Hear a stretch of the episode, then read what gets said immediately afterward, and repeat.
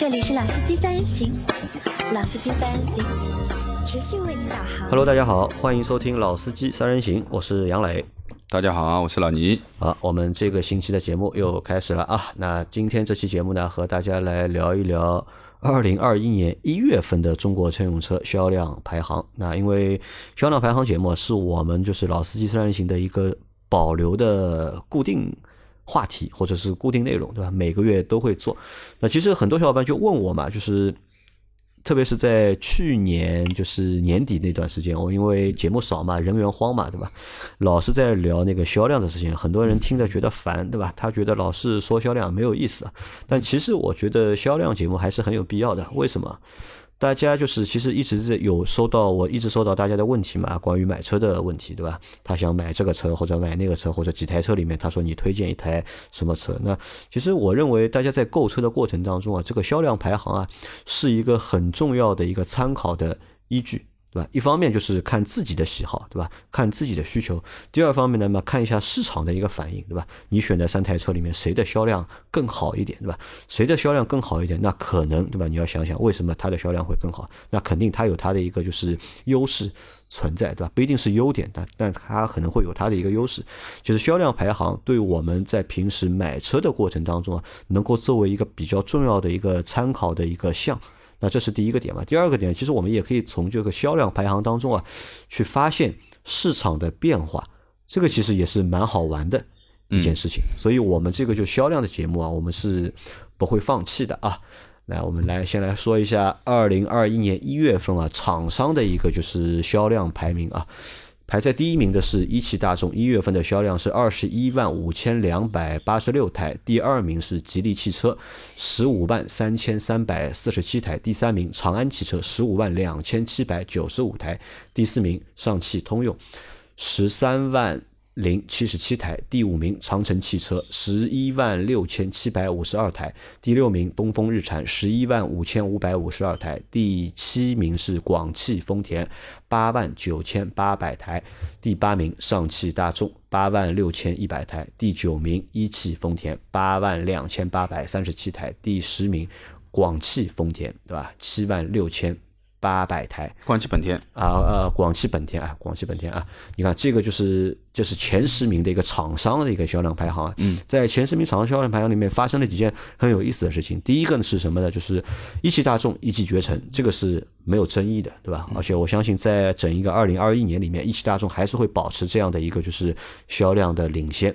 但是第二名和第三名，对吧，都是我们的自主品牌，一个是吉利汽车，还有一个是长安汽车，并且啊，长安汽车的销量只比吉利汽车差了少几百台，几百台，对吧？排在了第三名。那我们在上个星期还是上个星上个星期啊，我们聊过一期长安的新车嘛、u n i q e 嘛 Unique，在里面我们也聊掉，在整个二零二零年，长安汽车表现非常的强劲，对吧？而且你看现在这个表现，好像从二零二零年一直延续到了二一年，二一年，对吧？这个是一个很好的事情，或者是一个很对自主品牌来说很提气的一件事情，对吧？整一前三名里面有两席是自主品牌，嗯，那还有一个是什么呢？就是我们的上汽通用，对吧？因为上汽通用也是在上海嘛，对吧？上汽通用它排到了就是第四名，对吧？十三万零七十七台，对吧？也是大概近那么多年来，我不知道有多少年，有不知道是有十五年还是有十年啊？就第一次就是上汽通用，对吧？它的销量超过了 上汽大众，对，对吧？这个也是一件就是很提气的事情，因为可能大家，嗯，这个怎么说呢？因为你看，上汽通用在上海，上汽大众也在上海，他们都属于上汽集团，但是呢，其实他家大家都会相互较劲，对吧？看谁某个车型卖的更好，对吧？我在这个车型里面，在这个车型在这个市场里面卖的不好没关系的，只要我的这个销量啊比对方，对吧？对集团的这个同等车型销量好，那就算成功了。那这一次呢，上汽通用对吧，销量是要比上汽大众要好很多，但上汽大众问题也很有意思啊。你看上汽大众只卖了八万六千一百台，在一月份，大家要知道一月份对吧？在今年二零二一年的一月份，其实这个月份是一个对车市来说非常好的一个月份，因为今年过年是两月份，嗯，两月份过年，那就意味着一月份必是一个就是销量井喷的一个月，嗯，因为有很多人啊都是工作了一年嘛，希望能够在过年之前买台新车，开回家。因为我去年的话，在年底过年前，我大概帮三个朋友买了两台车，对吧？他们的诉求很简单，对吧？不考虑价格，对吧？我就是要在一月二十号之前，我要拿到车，嗯，我要回家，对吧？价格好商量，对吧？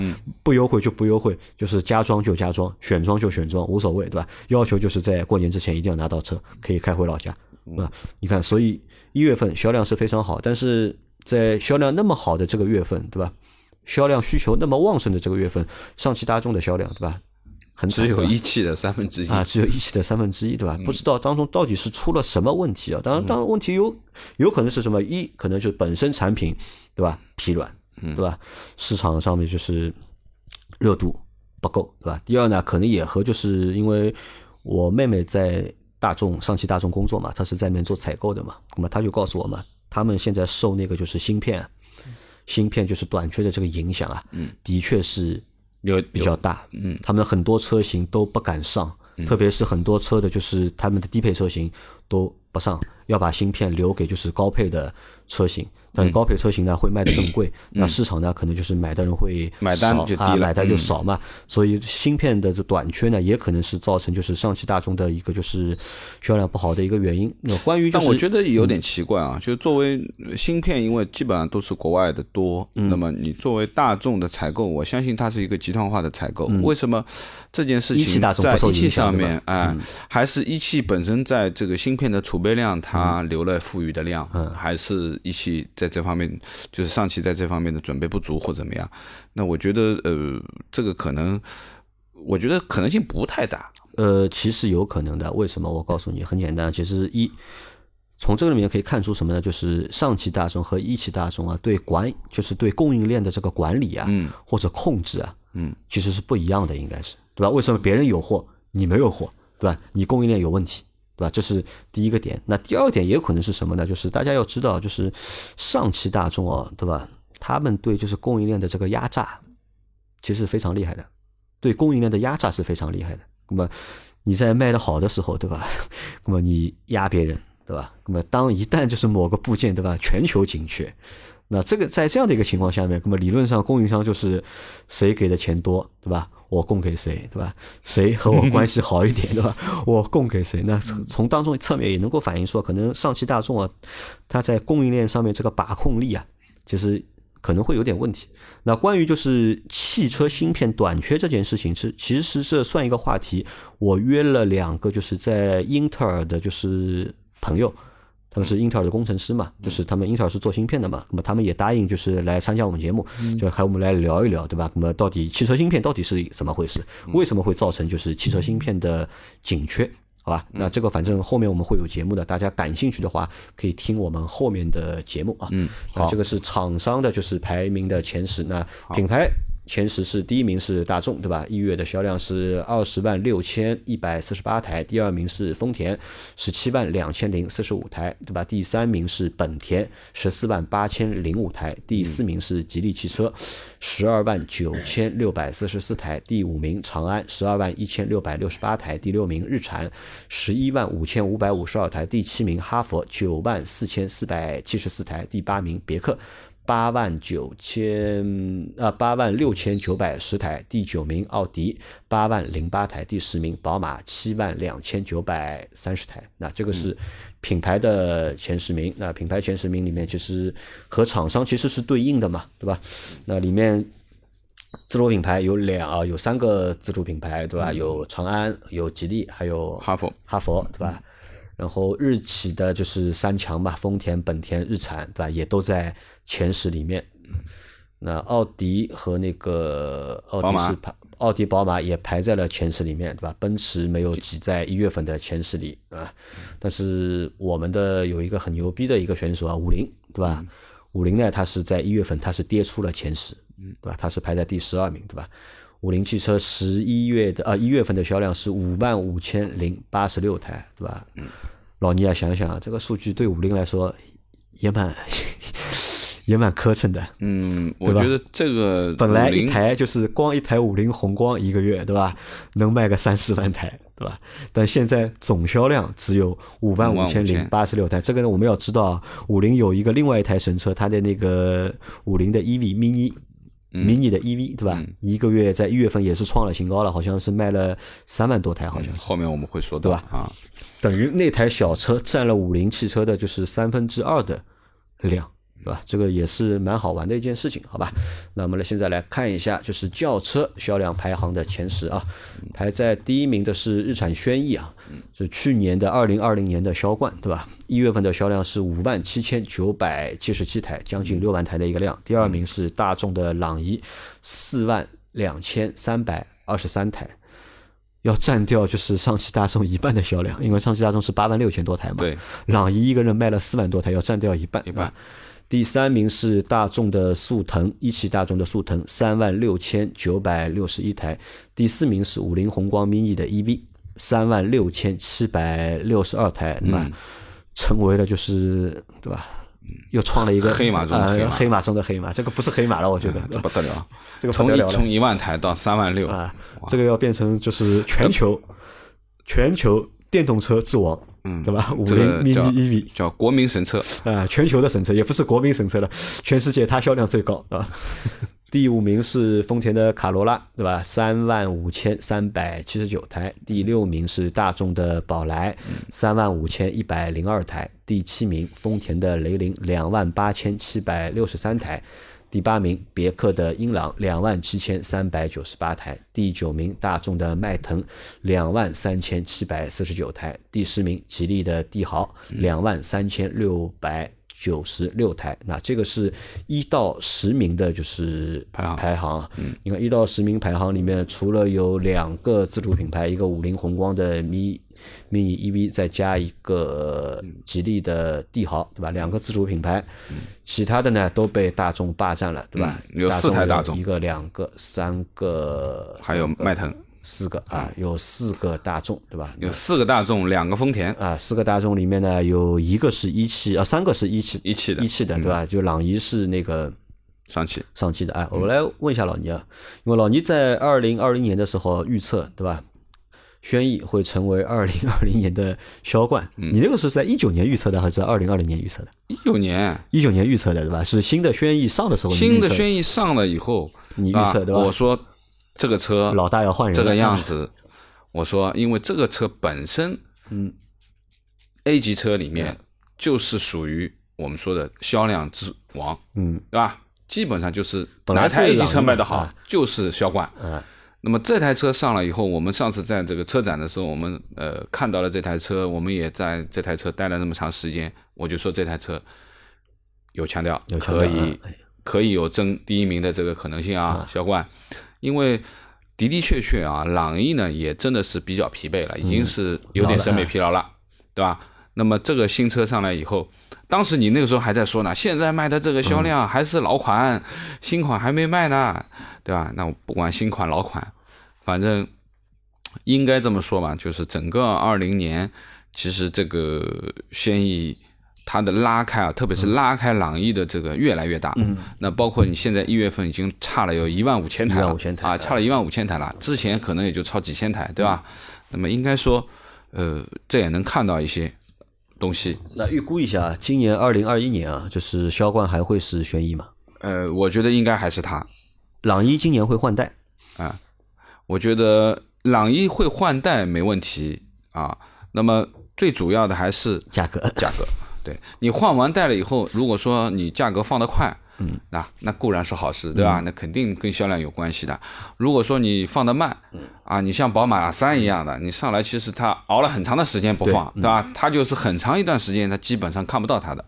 那么这个呢，我觉得，呃，对于这个十万块钱左右价位段，那真的是已经真的很厉害了。你别说这两台，接下来还有还有那个那个英朗啊，啊对吧？卡罗拉对卡罗拉，现在雷凌也上来了。你看雷凌原来是完全排不进前十的，那现在雷凌都已经排进了第七名啊对的吧啊？对吧？何况你想一汽大众的速腾、宝来宝来对吧？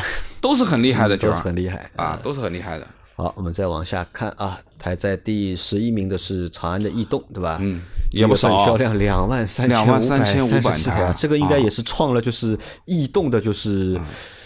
单月的一个销量的一个最最高了，对吧？它差了吉利帝豪就差了一百来台啊，就能挤进前十了，就挤进前十了，对吧？吉利帝豪是我们我们说的老牌的前十里面肯定是有的啊，吉利的这个这个也算销量。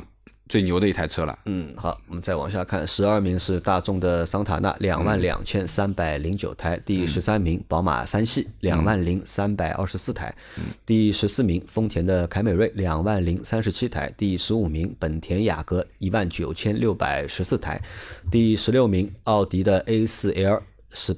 一一万八千三百九十二台，对吧？第十七名，宝马五系一万七千零四十八台；第十八名，现代的伊兰特一万六千九百六十一台；第十九名，奥迪的 A 六 L 一万六千三百零七台；第二十名，奔驰的 C 级一万五千六百台。啊，那这个是从二十一名到二十名的一个销量排行。我们来看看，那十一名的是长安，那我们说过了，对吧？长安是蛮牛逼的，对吧？继续的就是二零二零年的那个就是这个势头，在二零二一年的一月份就还是这样保持了，嗯，对吧？宝马三系成为了就是豪华豪华品牌里面轿车的。第一名对吧？两两万台，对，两万台。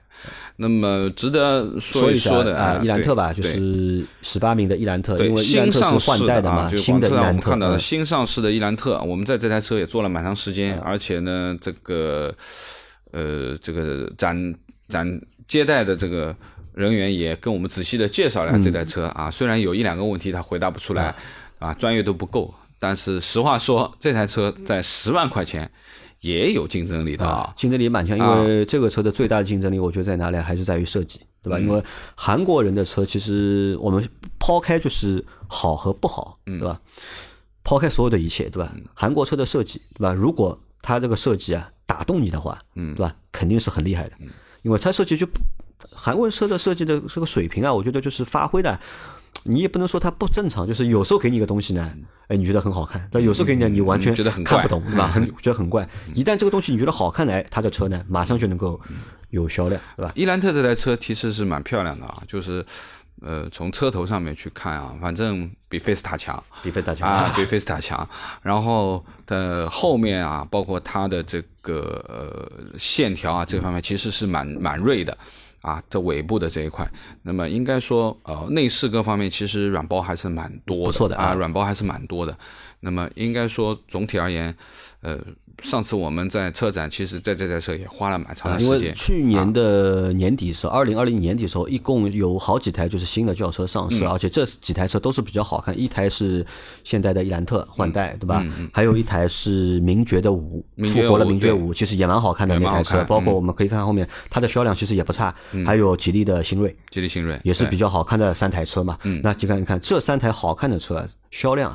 我觉得都拿的不错。那伊兰特是一万六千九百六十一台，对吧？那这个销量对韩国车来说，嗯，对吧？嗯，天文数字了已经是，蛮好了，对吧？对韩国车来说，已经算一个天文数字。嗯，好，再往下走，那吉利啊，排在第二十二名的是吉利的新锐啊，新锐一万四千一百六十台，是吧？那这个对吉利来说也是一件非常不容易的事情。我们之前说过嘛，当吉利的车一旦这个价格啊突破。十五万之后，对吧？这个车就凉凉，就没有销量。嗯，但当然，这个新锐好像是从十，它是多少？新锐主要还是十四万起，十四万起，对吧？到那个十四万到那个十六万，对吧？应该是。对。那它的入门价，对吧？没有超过这个，没有超过十五万，对吧？各位，你看，哎，OK 了，对吧？一万四对。这台车呢，因为你看新锐卖一万四和帝豪卖两万多台，嗯，这个是两个概念，这是两个概念，嗯，对吧？可能一台新锐可以买两台帝豪了，嗯，对吧？又是一个两点零 T 的一个发动机，嗯，对吧？那除了变速箱是个双离合以外啊，其他内饰空间啊各方面，我觉得没有什么特别的。而且你看这台车能够拿到这样的一个销量，我觉得实质。名贵，实至名归。而且呢，我觉得就是买这些车的小伙伴或者用户啊，对吧？我觉得都是做了一个就是比较正确的 选择的。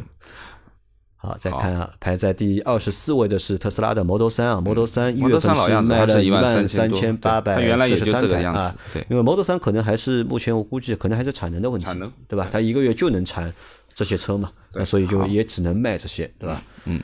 那么然后第二十呃。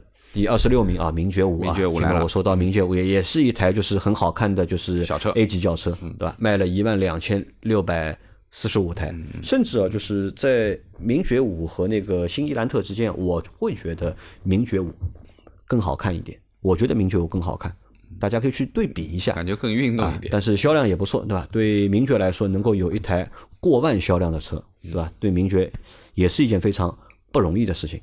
OK，好，然后再往下二十七名啊，这个这个家伙也牛逼的啊，比亚迪汉，嗯，对吧？嗯路上的路上的曝光率越来越高。一百零三台，对吧？作为比亚迪，对吧？旗舰的就是电动轿车，对吧？能够有这样的一个量，对吧？我觉得也是很不错，对吧？然后第三十名啊，领克零三啊，领克零三啊，领克很少有一个车型能够一个月过万，但领克零三在二零二一年的一月份，它的销量过万了，对吧？一万零七十一台，对吧？而且你看老倪啊，一月份真的是就是销量好，对吧？我们以前在读那个轿车销量的时候，你很难看到排到第三十名还能够销量过万的，对吧？但在一月份，对吧？三十啊这个这个是跟春节有直接关系啊。啊，这个跟春节有直接关系所以这。个我觉得也预示着什么？就是你看一月份啊，就今年一月份的这张榜单啊，很有参考意义啊，对吧？可能就是这些车，对吧？一月份卖的好的，对吧？到后面我估计啊，卖的都会好，对吧？一月份如果你卖不好，对吧？开门红吗？啊，你到后面对吧，都难好，那就把这个金九银十这个词儿改一改。啊。从今年开始就是看其实要看什么？我觉得要看就是要，而且还有一个点是什么？你看，因为一月份对吧，已经在算在二零二一年度里面了。很多的汽车厂商，它销量其实已经完成了嘛，二零二零年销量完成了，到一月份它其实给的折扣啊，或者给的优惠啊，不会太多的。包括大家可以看，就是现在三月份，包括这个月，很多小伙伴来问我就是买车的事情，给的价格、问的价格，我看都觉得贵，对吧？因为刚过完年嘛，折扣都收掉了啊折扣都收掉了呀，它不会给你太多的折扣。呃，你看三十四名是奥迪的 A 三嘛，我们之前录过一期新 A 三的节目啊，你看 A 三是八8800六三对吧？这个清库价格对吧？清库价对吧？因为去年全年只卖了七万六千台嘛，七万六这个一个月超过了就是百分之十的一个销量了。可以再往下走，那奔驰的 A 级看一下，奔驰的 A 级呢可以卖八三八五，啊那这个可能就是豪华品牌对吧？豪华品牌里面小车 A 级轿车一个销量的一个天花板，对吧？八千三百八十五台。因为 A 三虽然说卖卖了就是八千八百六十三，但是 A 三这个是老 A 三，嗯，它清仓的，对吧？十三四万，对吧价格不一样的，对吧？那么你看后面新的 A 三上，对吧？我们也讨论过嘛，在那期节目里面，那么这个销量到底会怎么样，对吧？那么到底有没有竞争力，对吧？你看看这个奔驰 A 级啊，对吧？再看看老的这个，好像已经没有竞争力了，已经，对吧？如果价格不放的话，对吧？我觉得没有什么竞争力了。啊，再往下走啊，再往下走是啊，这有一台就是我比较喜欢的小的电动车啊，就是克莱威，对吧？上汽集团的一台就是微型的车吗微型的就是电动车，对吧？和小蚂蚁长得有点像，但是比小蚂蚁更好看一点，更就是现代一点，对吧？它卖了五千一百七十六台，然后好牛逼的来了啊！红旗的 H 九，红旗的 H 九在一月份竟然卖了四千五百零四台，嗯呃，最贵的自主品牌，嗯，是的，应该车价超过三十万。哎，应该这么说了，就是说红旗 H 九因为它的外形啊，它的设计，那我马路上已经看到过好几次我看到过两次了已经啊，好几次，但是好像挂的是这个专车牌照，挂的是专车的牌照。那么应该说气场是百分之百在啊，嗯这台车。那么我们也呃上次车展的时候也仔细去看过这台车，对吧？应该说呃三十几万的起始价格还是蛮厉害的啊。嗯对于我们说的自主品牌车而言，能够达到这个价格的，并且达到这个销量，啊并且达到这个销量，对吧？我觉得真的很厉害，对吧？啊，我觉得红旗还是硬气啊。硬气呃，红旗也是整一个二零二零年里面崛起的另外一个品牌，因为我们现在还没有说到红旗嘛，我们后面应该会有一期内容是专门聊红旗的某一个车型的。那在聊这个车型的时候呢，我们会去盘点回顾二零二零年红旗的这个销量的情况。那排在第五十二和五十三的很有意思啊，孪生车型对吧？本田飞度和本田的 Life 对吧？各卖了四三五四和四幺八九对吧？加起来八千多。你把它加在一起就跟奥迪一样啊，也蛮厉害对吧？也蛮厉害的对吧？这个虽然说车小，对吧？蛮 Q 的一台小车，蛮 Q 的。这个换代也算成功的。这个要比啊，就是 Polo 啊，嗯，要比新 Polo 强多了，那强太多了呀。嗯。啊，往下再走看一下啊，然后看一下那个福克斯啊，福克斯是排在了第六十八名啊，三千台，三千零七十六台，对吧？但是那么有个好消息是这样的，福克斯呢要换发动机了，嗯。换回四缸啊，要换回四缸了。我相信啊，就是其实这台车在所有的就是 A 级车里面，我觉得这台车如果按产品力来算的话，嗯，这台车排进前五或者前三，对吧？我觉得没有问题，没有问题，真的没有问题，对吧？哪台 A 级车绝对是台好哪台 A 级车给你配八 AT，嗯，对吧？就拿这个变速箱出来啊，它就是 number one，嗯，对吧？哪台 A 级车给你配八 AT，对吧？就它。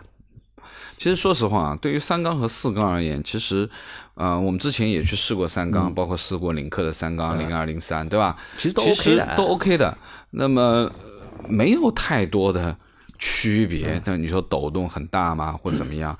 可能在刚刚起步的一瞬间，你会觉得，哎，可能会稍微抖一下。但日常开，我觉得没有太大的问题。但你想啊，我是我我是这么看这个问题啊，因为这个其实不能怪消费者的。这个只能怪什么呢？只能怪这个市场竞争对手太多。因为同样的钱，我能买到四缸的，我为什么要去买一个三缸的？对不对？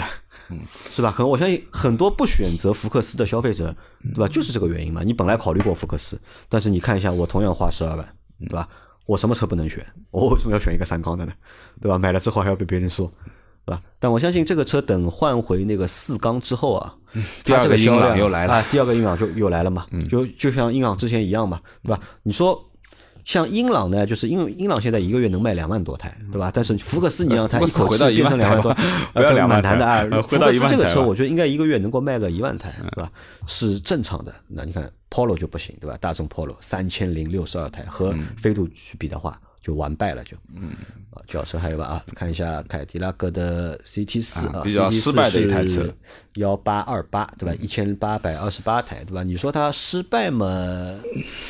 啊，从销量上来看，应该这么说啊，从这台车，因为现在的价格已经打下，已经低于二十万了啊，低二十万了，它原来的价格是超过的啊，二现在是二十万落地啊，那么现二十万落地，你就等于只有十七八万呀啊，但是话说回来啊，嗯。如果同样二十万落地，对吧？嗯，你选 CT 四还是选奥迪 A 三 L？同样二十万落地啊，你让我选，我肯定选 CT 四。是我开的话啊，那如果我太太开的话，我不会让她开 CT 四，不会开 CT 四啊，我肯定让她选个 A 三开开蛮好啊。因为我说我说实话，就是说对于 CT 四这台车啊，就是说其实是现在这个销量，其实也。证明它真的是不太成功的，不太成啊，不太成功的。啊，虽然那个时候刚刚上的时候，我们去 4S 店，特别我去了两次凯迪拉克的 4S 店，基本上那个时候还没试驾车，还没试驾车，而且呢，这个店员啊很牛气的，都感觉好像这台车要要怎么样怎么样 啊，要因为什么的的确确呢，从功率啊，是吧，在同等的这个 2.0T 里面，包括它的这个这个变速箱啊。啊，硬件啊这一块都还可以的，啊，都还可以的。他其实是想接 ATS-L 班的，啊，他接他接不了，他只能其实 ACT 是只能接 ATS 的版，对吧？接不了 L，它尺寸和 ATS 一样，比 ATS-L 要短嘛。因为我觉得这个车销量不好的原因啊，就是一太小了，其实还是太小，对吧？空间受空间限制。二呢就是这个设计啊，对吧？这台车和 CT 五去比的话，要难看很多，对吧？而且呢，CT 五呢卖的呢也没比它贵多少，也没比它贵多少，这两个差不多，对吧？没比它贵多少嘛？那可能人家都去买那个 CT 五了嘛，它的销量就不怎么样，对吧？好，再看一下，后面没什么了，没什么了然后。有一台这个车，有一台捷豹的叉 E L，啊叉 E L 是一千两百二十六台，那这台车对吧？其实如果大家想买两点零 T，对吧？车要大一点，预算有限的，可以考虑一下这个车。这个车二十多万，现在大概二十三万，裸车价二十三万，车子不小。你可以买一个就是高级豪华品牌，对吧？因为全铝车身，高级豪华品牌，对吧？并且呢，就是两点零 T，尺寸也够，配置也很好，对吧？才二十三万，对吧？这个也可以考虑考虑。好，轿车保养维修会贵一点啊？对，很贵，不是贵一点，是很贵。OK。那再往下走啊，SUV 的话，我们看一下 SUV 啊，SUV 排在第一名的哈弗 H 六啊，一月份的销量是四万六千三百六十八台，第二名长安的 CS 七五四万两千一百七十一台，第三名吉利的博越三万零一百九十七台，第四名本田的 CRV 两万五千零三台，第五名本田缤智两万一千零一台，第六名丰田荣放一万九千五百三十八台，第七名日产逍客。一万八千三百六十一台，第八名奥迪的 Q 五 L 一万七千三百八十三台，第九名本田的 XRV 一万七千一百十台，第十名本田的皓影一万六千零，呃一万六千九百零四台啊，那这是一到前十的排名。嗯。自主品牌，嗯，排名前三，对吧？一二三，分别是哈弗 H 六、长安的 CS 七五和吉利的博越，并且长安的 CS 七五它和 H 六的这个销量啊，很接近了，四千多台啊，只差了四千多台，对吧？那这个也是。好，我要开始预测了，要预测了，对吧？呃，今年有可能 CS 七五能拿头牌。你觉得 CS 七五有可能拿头牌？有可能能拿头牌，有可能拿头牌啊！好的啊，看看老，然后再说一下灵不灵啊？啊，再说一下啊，就是前十名里面其实是有四个本田，嗯，四个本田啊，啊，有本田的两台紧两台小的 SUV 和两台紧凑级的 SUV 全都排进去了。嗯，那么之前呢，其实呃，这个缤智和 XRV 这一块，其实在前十是比较常见的，但是。皓影能够进来，哎，因为原来呢，就是 CRV 这个销量都在一万多、两万的时候，其实你皓影的销量是不会过万的，呃，就是，但是一月份其实皓影的量也蛮多啊，也也挤进了前十名。那么日产嘛，只有一台逍客，逍客啊，日产逍客，那奇骏已经不在了啊。然后你看前十名里面，奥迪 Q 五。对吧？成为了唯一一个就是豪华品牌，不非亚洲品牌，亚洲品牌对吧？它是德国品牌嘛，对吧？也里面前十名我们德国车也看得到，对吧？美国车也看不到，那只有一台奥迪是一个德国品牌。嗯，那我今天去奥迪看到了一台奥迪 Q 五的六倍版本啊，六倍版本，新的，而且是一台。灰色的，嗯啊，呃，蛮漂亮的，我觉得，啊，蛮蛮漂亮的。因为我看了途观的那个，就是溜背的版本嘛，途观 X 嘛，就是我觉得好看，就是放在 Q 五上的话，应该也很好看啊。Q 五蛮好看的这台，而且后备箱我还看了一下，好像空间也也不大，坐到后排头部空间也有富裕啊，也不是有压迫感啊。当然，除了内饰还是前一代以外，那我觉得，哎，Q 五这个。溜背的版本还是不错的，还是不错的，嗯，看上去。但是我们要看一下，就是 SUV 市场啊，会有一个问题啊。二零二零年，整一个因为它二零二一年啊，整整一个二零二一年啊，就是 SUV 啊，新车会比较少，嗯，没有轿车啊，新车那么多。你看我们前面看的就是轿车部分，新车很多嘛，但是在 SUV 市场，新车就少一点。你看啊，这个呃，有有新的那个脸嘛，这个也是那个新的脸。它用了是新的前前中网啊，这个前中网就很运动了。好，我们再来看一下第后面呃十名的啊，第十名是哈佛的 M 六啊，一万六千三百二十九台，第十二名是别克的昂科威一万五千九百八十三台。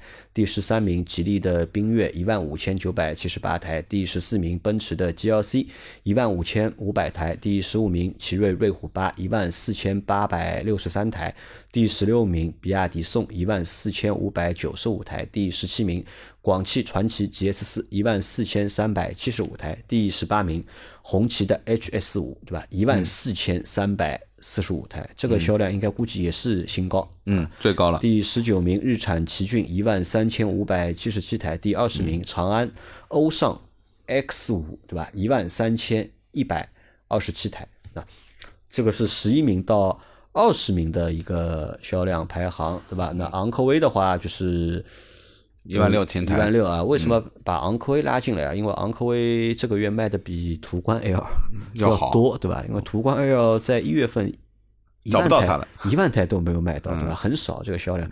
然后下一个要表扬的或者要说的就是 HS 五了，对吧？这个是现在红旗的当家车型，当家车型啊，当家车型。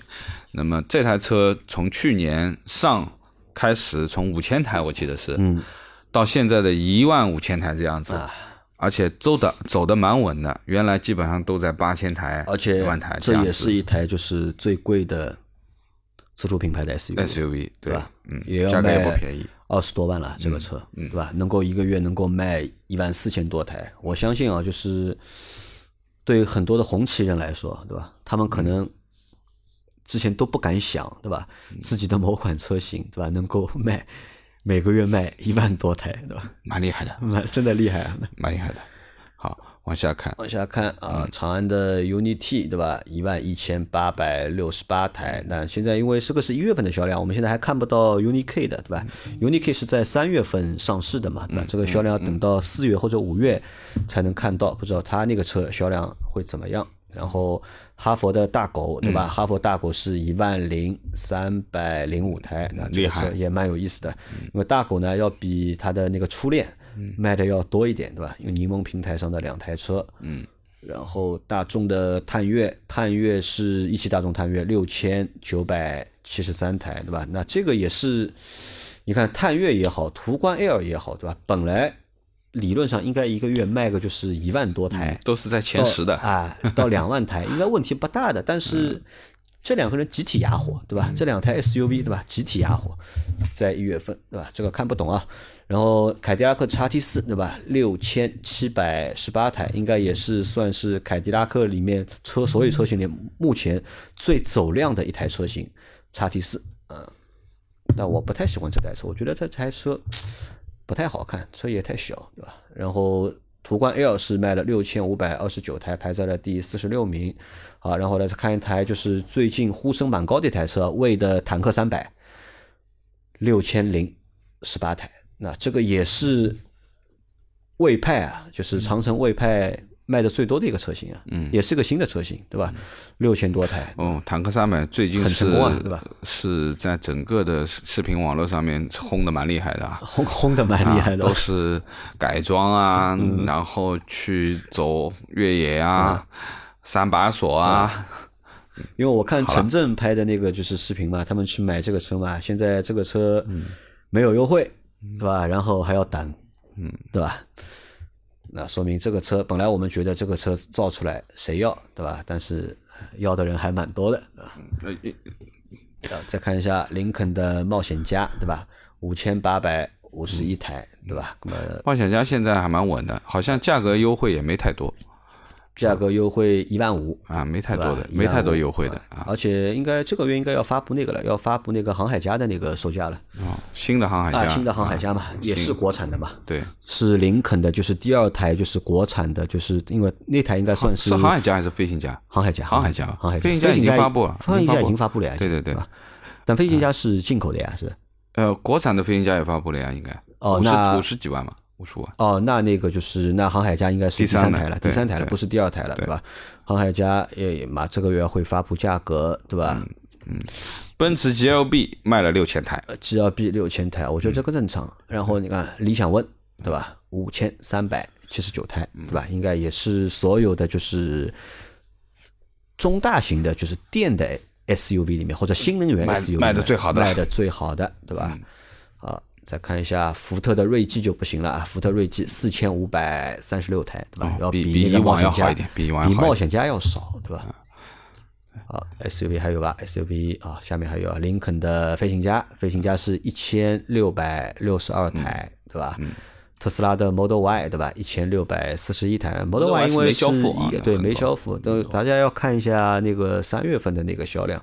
我估计啊，Model Y 一个月过万，你觉得过得了啊？Model Y 啊，我觉得刚开始应该过不了，刚开始过不了，对它可能还是产能上的问题，嗯，应该不会这么快过万，啊，李生转了张订单，卖掉了他，他他之前那张不要了，啊，他收了一张订单，下个月拿车，啊，提的，好的，啊，说是要到六月份的，原来啊，说、现在是他四月份就能拿车了，就，这么着急？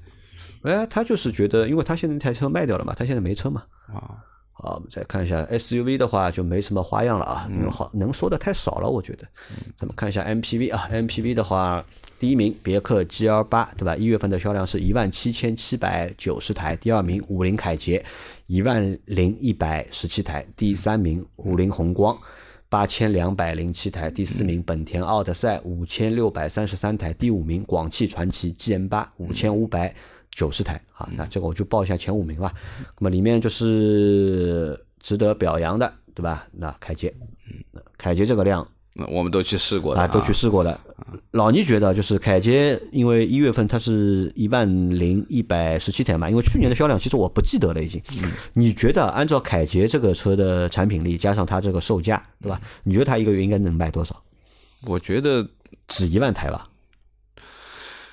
我觉得不会再高过一万。你觉得不会？再高过一万台了？你觉得一万一万台可能已经是它的天花板了？对，我觉得，因为这台车给我们开下来的感觉不是特别的好，嗯，而且动力也不行，嗯，对吧？而且但我们空间可以啊，空间是可以的啊，空间我们说没问题啊，就是说包括我们在说它的这个后备箱的空间，就是你的位置翻起来，后面还可以放两个大旅行箱都没问题，就是说你不会有。呃，之前我们在说的这个家庭 SUV 的这个硬伤，就是你坐了坐了人你就没后备箱。那这台车呢，后备箱真的是因为它是类似于本田的这个这个设计啊，翻转的，它的空间比较大。但是这台车我觉得很难再再往上。很难再往上，对吧？呃，我觉得这个车现在看不懂啊，因为我倒是觉得应该是销量能够再往上走一走。我觉得这个车一个月应该能够卖个一万五千台，我认为啊，这个车一个月，但是就要看这个车你到底把它定位在哪个车型里面，你是把它定位在轿车里，还是把它定位在 SUV 里，还是定位在 MPV 里面？因为我觉得他应该去把这台车定到 SUV 里面去，对吧？作为一台七座的 SUV 车型，对吧？这个可能销量就会上去一点，因为这个也是比较尴尬。因为从五菱凯捷的外观去看的话，嗯，外观也看不懂，对吧？像一个大的旅行轿车，对吧？又像一个 SUV，对吧？我觉得，但是最不像的就是 MPV。呃，我觉得如果你把五菱凯捷定位成为五菱宏光的一个豪华精装升级版，哦，这不一样，这个不一样的呃，。我觉得就是说，因为五菱宏光基本上我们哦，都不是小货嘛，我呃，不能说，呃我觉得宏光是宏光，凯捷是凯捷，这个是两款完全不同的车。呃，现在是这样讲，我不是说它是同一款车，而是因为五菱宏光的这个销量，包括现在的整个的趋势啊，你说是接班人对吧？对了呃，接班人不是他，接班人是五菱宏光 EV 啊，mini EV 啊，mini EV 拉不了货。不要拉货，不就继承它这个嘛，就是销量嘛，我就继承它的销量。以空间而言，其实凯捷还是也可以拉拉货。凯捷拉不了货，也拉不了货。你看这两个椅子对吧？就除了第三排大一点，第二排你其实也没法翻的。你拉货的话不行，我觉得。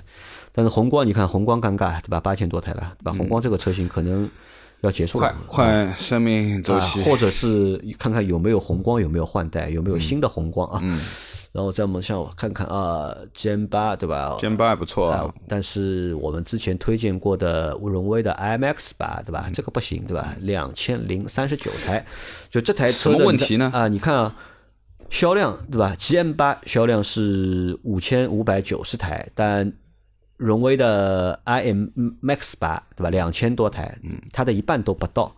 但是从产品上看的话，荣威这个产品力啊要强于 GM 八。嗯，配置要高一点。配置而且高的不止一点点啊，我觉得，对吧？但是销量要差了就是一半还要多一点，嗯啊什么原因呢？价格价格可能是价格，因为 M M X 八现在没有优惠啊，对吧？但是 G M 八的话，全系有两万多块钱的优惠，对嗯吧？可能在这个上面可能会有点关系啊，还是这个价格偏高了一点。呃，偏高嘛。其实我说实话，我觉得真不高，因为荣威的 M X 八二十五万的顶配，嗯价格真不高，这个配置那么高，对吧？只卖嗯二十五万，对吧？又是荣威，其实我觉得能够撑得起这个价格的，不能算高。因为说实话，二十五万的价格的话，G 二八也可以买。嗯，但你买的那个 G 二八是垃圾啊，但是现在也不能这么说，因为现在 GL 八其实用户还是比较明确的，就是它的基础的胖头鱼版本和 ES 版本，包括我说 Evident 那个版本，其实用户是完全不一样。因为胖头鱼那个版本就是唯一的优点就是那套动力总成，对吧？新的那套就是两点零 T 的加那个就是八 AT 还是九 AT 啊？九 AT 好像是，嗯对吧？通用就那套动力总成，我觉得还不错，对吧？但其他都不行啊，内饰一塌糊涂，对吧？要什么没有什么，哎呀，专车嘛，专你你你有想过吗？啊这个专车对吧？买这个车回到底开什么用对吧？很大一部分是租赁公司和专车用途用户啊，这倒也是，基本上是这样家庭用户少啊。家庭用户我觉得买这个车比较少，可能买 ES 会有。但是我我相信啊，就啊不是我相信，我推荐啊，大家如果就是家庭用户啊，如果你想买一个大一点的 MPV 的话，我推荐大家去看一下就是荣威的 iMAX 吧，因为这个车配置的确高，而且啊很多的配置也真的是蛮实用的。好吧，这期节目到这吧，你做了多久了？这期节目？呃，四十五分钟啊，差不多，嗯差不多嗯那我们今天的这期节目就到这里啊，感谢大家的收听，嗯，我们下期再见，好，拜拜。拜拜。